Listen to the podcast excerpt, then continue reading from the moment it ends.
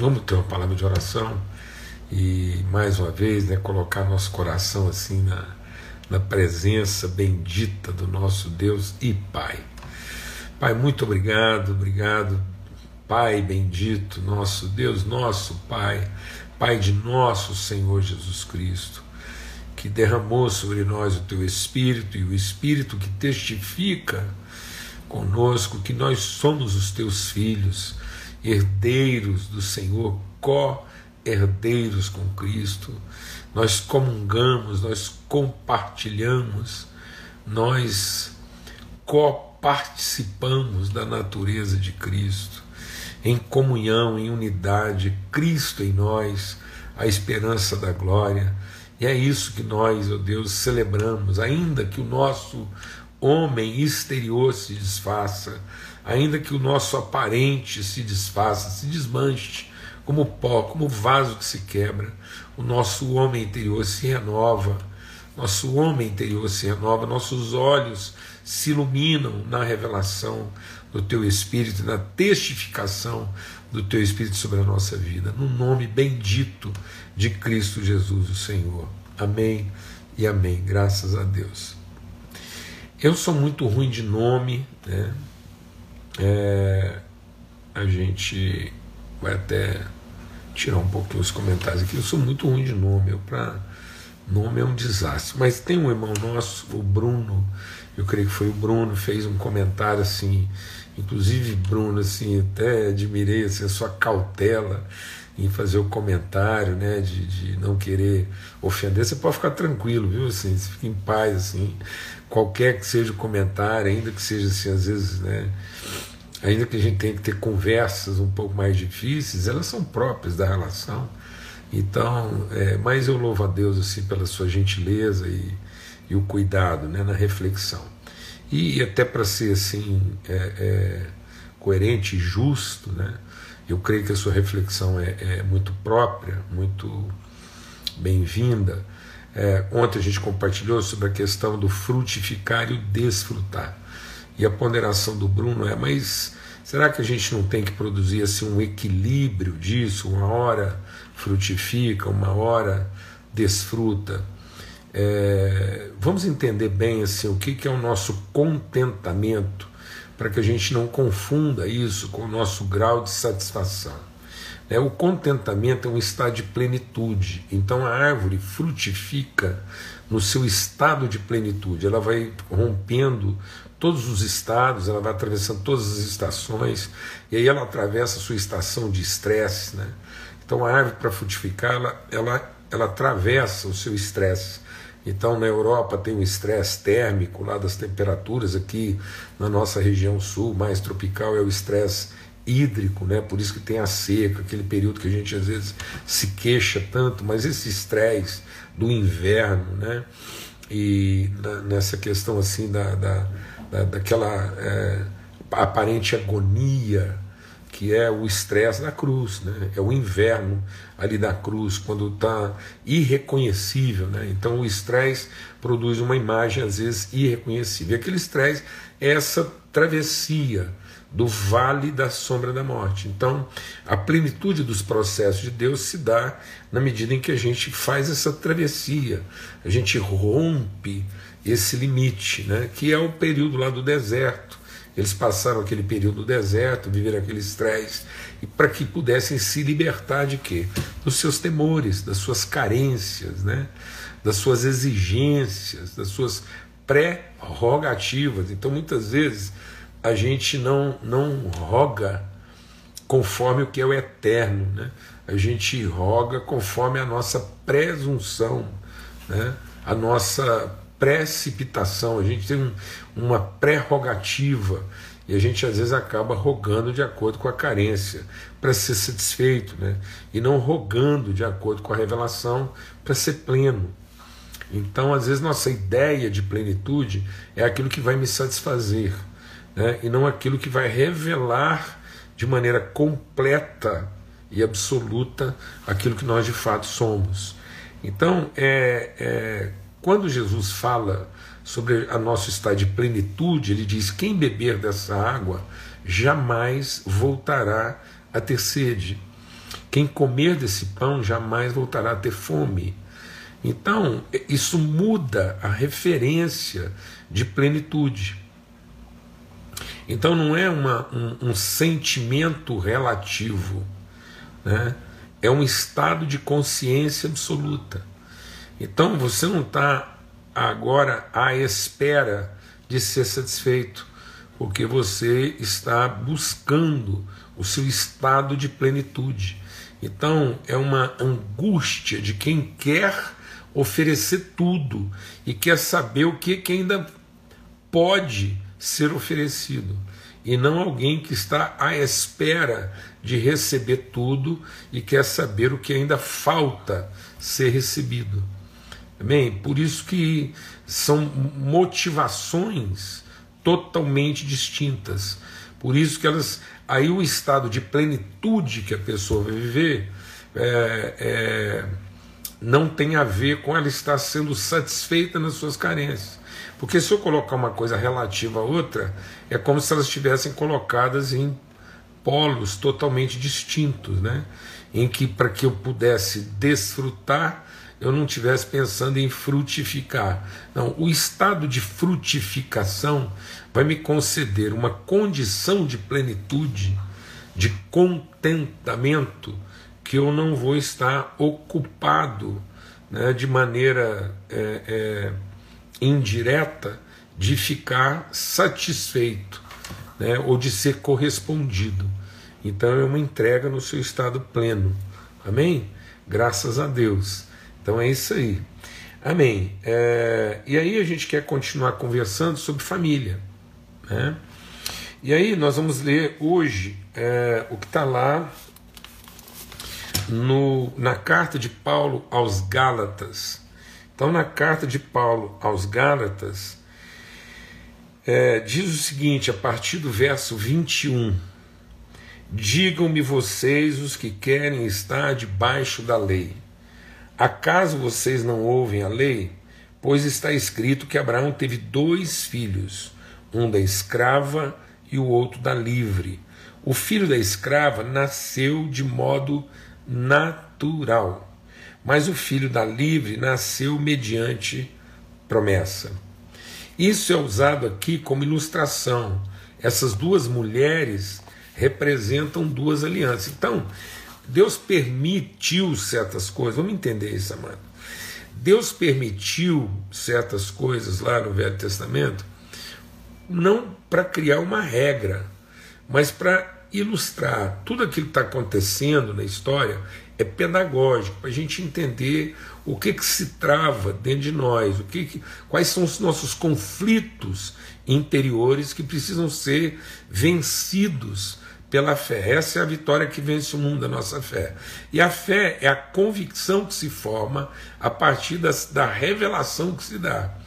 Então, a partir do que Deus revela, a nossa convicção se estabelece, a partir do que está revelado.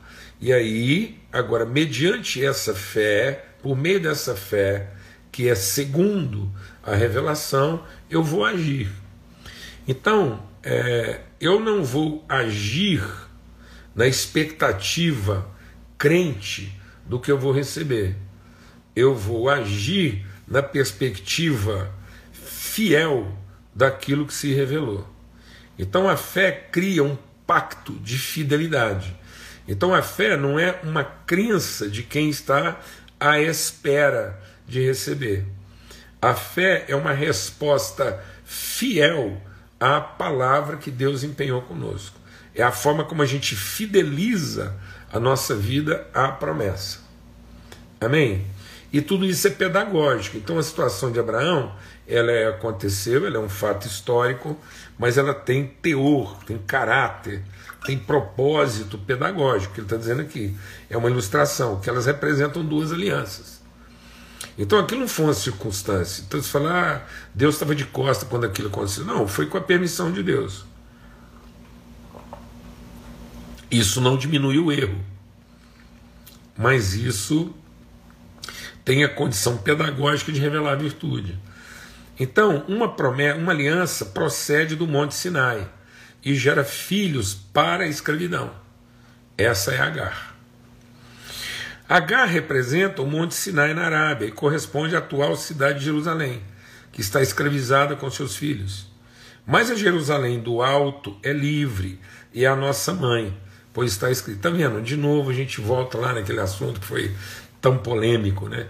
Nós não somos nascidos na Jerusalém terrena para ir para Jerusalém celestial. Ele está dizendo aqui, nós que estamos em Cristo, nós que somos de Cristo, o que, que nós cremos?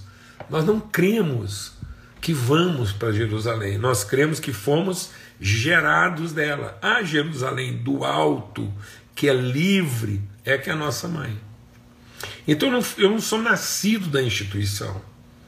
Aqueles que creram não nasceram nem da carne, nem do sangue, nem da vontade do homem. Eu não estou nascendo de um esforço, de uma instituição, eu não estou nascendo de um vínculo é, parental, eu não estou nascendo do esforço de qualquer ser humano. A minha consciência agora é que eu nasci de Deus, eu nasci de promessa, eu nasci da vontade eterna de Deus. Então eu sou filho da Jerusalém Celestial para cumprir, para revelar na terra o propósito de Deus. Aqueles que pensam que são, nas, que são nascidos de forma natural e que, e, e que precisam ser salvos são escravos. Porque sem perceber eles vão pensar o que é que eles têm que fazer para ser salvos. Presta atenção tanto que isso é grave. Então, se eu sou um filho do homem, tentando me tornar filho de Deus, eu vou pensar, bom, então o que eu tenho que fazer para que Deus me aceite? Não. É, eu tenho agora a convicção de que eu sou filho de Deus, me esforçando para ser homem. Então nós somos filhos de Deus, nos esforçando para produzir uma expressão humana que corresponda, que seja segundo a natureza de Deus, e não um filho do homem se esforçando para ser aceito e recebido como filho de Deus. Amém?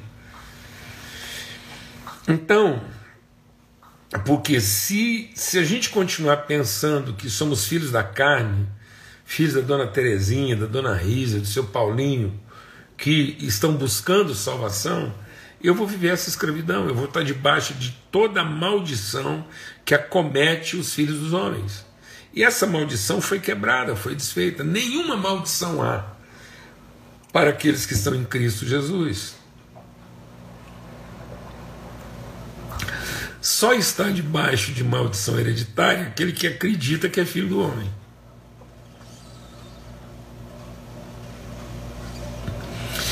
Então alguém pergunta para mim, existe maldição hereditária? Existe. Para quem é incrédulo. Só existe maldição hereditária para quem é crente. Para quem é crente que ele é um filho do homem precisando ser salvo. Porque ele não foi gerado de semente celestial. Ele ainda pensa que é gerado de semente humana. Ele ainda está tentando salvar o filho do homem e não revelar o filho de Deus. Nós não estamos aqui para salvar o filho do homem, nós estamos aqui para revelar o filho de Deus. Por isso que o filho do homem teve que morrer, para que se revelasse o filho de Deus. Amém, amados? Se o filho do homem não morrer, não se revela o filho de Deus. Morreu o filho do homem, quem ressuscitou o filho de Deus. Amém. Por isso que com ele todos morreram. Porque todos que ressuscitaram, ressuscitaram porque são filhos de Deus. E aí ele diz então, se isso não for transformado no nosso entendimento, a gente vai continuar escravo. Por isso está escrito, regozije-se, ó estéril, que você nunca teve um filho, grite de alegria, você que nunca esteve em trabalho de parto. Então ele está dizendo que essa genética familiar de Deus não é a segunda carne. Então tem muita gente que está... Deixa Deus ministrar algo no nosso coração. Tem muita... Eu vejo muita gente frustrada porque... É... É... Porque não, não, não tem um filho da carne. Não, queira ter todos os filhos da promessa. creia que Deus vai te dar todos os filhos que Ele te prometeu.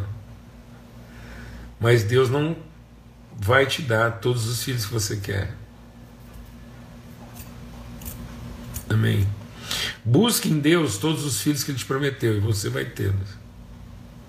Mas não espere de Deus todos os filhos que você quer, porque pela sua misericórdia você não terá.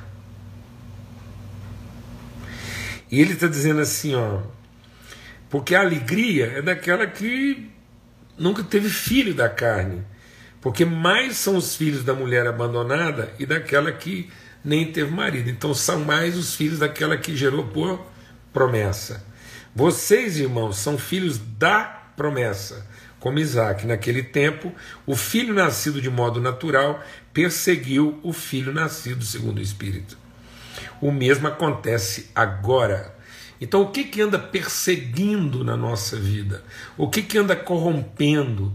O, o, qual é o maior inimigo dos filhos da promessa na nossa vida? Os filhos da carne. Então aqueles filhos que nós estamos produzindo de acordo com a carne, nossa expectativa de carne, nossa carência de carne, nossos pensamentos de carne, nossa força de carne, são eles que estão perseguindo e destruindo os filhos do Espírito. Destruindo não, porque não podem ser destruídos, mas perseguindo, dificultando, obstaculando. Então muitos filhos da promessa hoje, eles estão enfrentando a dificuldade dos filhos da carne gerados pelos seus pais, porque antes de eles serem filhos da promessa, eles se tornaram filhos da carne. Então a gente projeta para os nossos filhos as carências da nossa carne, os direitos da nossa carne, as expectativas da nossa carne, a força da nossa carne, o poder da nossa carne, e a gente não imagina que depois isso vai perseguir as promessas na vida deles. Eles vão ter dificuldade. Muitas pessoas hoje têm dificuldade de entender que são filhos da promessa, porque eles estão perseguidos, dominados de pensamentos de escravidão. Eles pensam como escravos, apesar de serem filhos da promessa. Tanto é assim que muitos pais estão esperando que os filhos da carne se convertam, e não os filhos da promessa. Entendeu, não? Muitas vezes você está na expectativa que seu filho da carne se converta, e não na certeza que seu filho da promessa se converta. Vou repetir. Às vezes você está sofrendo porque você está na expectativa que seu filho da carne se converta. E sabe que dia que seu filho da carne vai se converter? Nunca. Porque ele diz aqui, ó, o que diz a Escritura? Mande embora a escrava e o seu filho, porque o filho da escrava jamais, jamais, o filho da escrava, o seu filho da carne, o seu filho da carne, jamais herdará com o filho da promessa. Portanto, irmãos, não somos filhos da escrava, somos filhos da livre. Não somos filhos do serviço, do desempenho, da capacidade, da, da estrutura, da metodologia, de ninguém. Ou nós olhamos para as pessoas e pedimos iluminação de Deus sobre as promessas de Deus, para que nós possamos adotá-los segundo a promessa e não escravizá-los segundo a lei. Eu fico vendo tantos pais ansiosos tentando encontrar métodos, formas de salvar seus filhos. Sabe, mas as formas, os métodos, as escolas. Eu fico vendo muitos pais com medo de perder seus filhos, aí eles querem as metodologias da igreja, as estruturas que são importantes, são necessárias, mas não são essenciais se no seu coração você não tem uma fé inabalável de que ele é um filho da promessa. Serviço demais e fidelidade menos. E aí depois a gente quer que esses filhos se, sejam salvos pelo quê? Pelo seu esforço, por suas noites sem dormir. Nossos filhos vão ser salvos porque pela nossa ansiedade, pela conta bancária que nós deixamos para eles, pelo patrimônio. Não. Os filhos do nosso patrimônio são malditos. Os filhos da nossa ansiedade são malditos. E nós temos que libertá-los dessa maldição, porque nenhuma maldição pesa sobre os filhos da promessa. Não é aí que a esperança deles está colocada. A esperança deles está colocada onde a nossa está, na promessa de Deus, na palavra empenhada de Deus e que vai sustentá-los. De modo que quando eles vão para trabalhar, eles não vão para garantir seu futuro, nem para tentar se salvar. Eles vão trabalhar para cumprir um propósito. Porque não são filhos dos homens em busca de salvação. São filhos de Deus, com compromisso de revelação. Nós não parimos filhos dos homens em busca de salvação. Nós geramos filhos de Deus com compromisso de revelação. Estão entendendo isso, irmãos? Em nome de Cristo Jesus, o Senhor. Todos os nossos filhos só vão encontrar caminho de salvação se forem filhos de promessa. Se forem os filhos que Deus prometeu. E que você creu e recebeu e hospedou.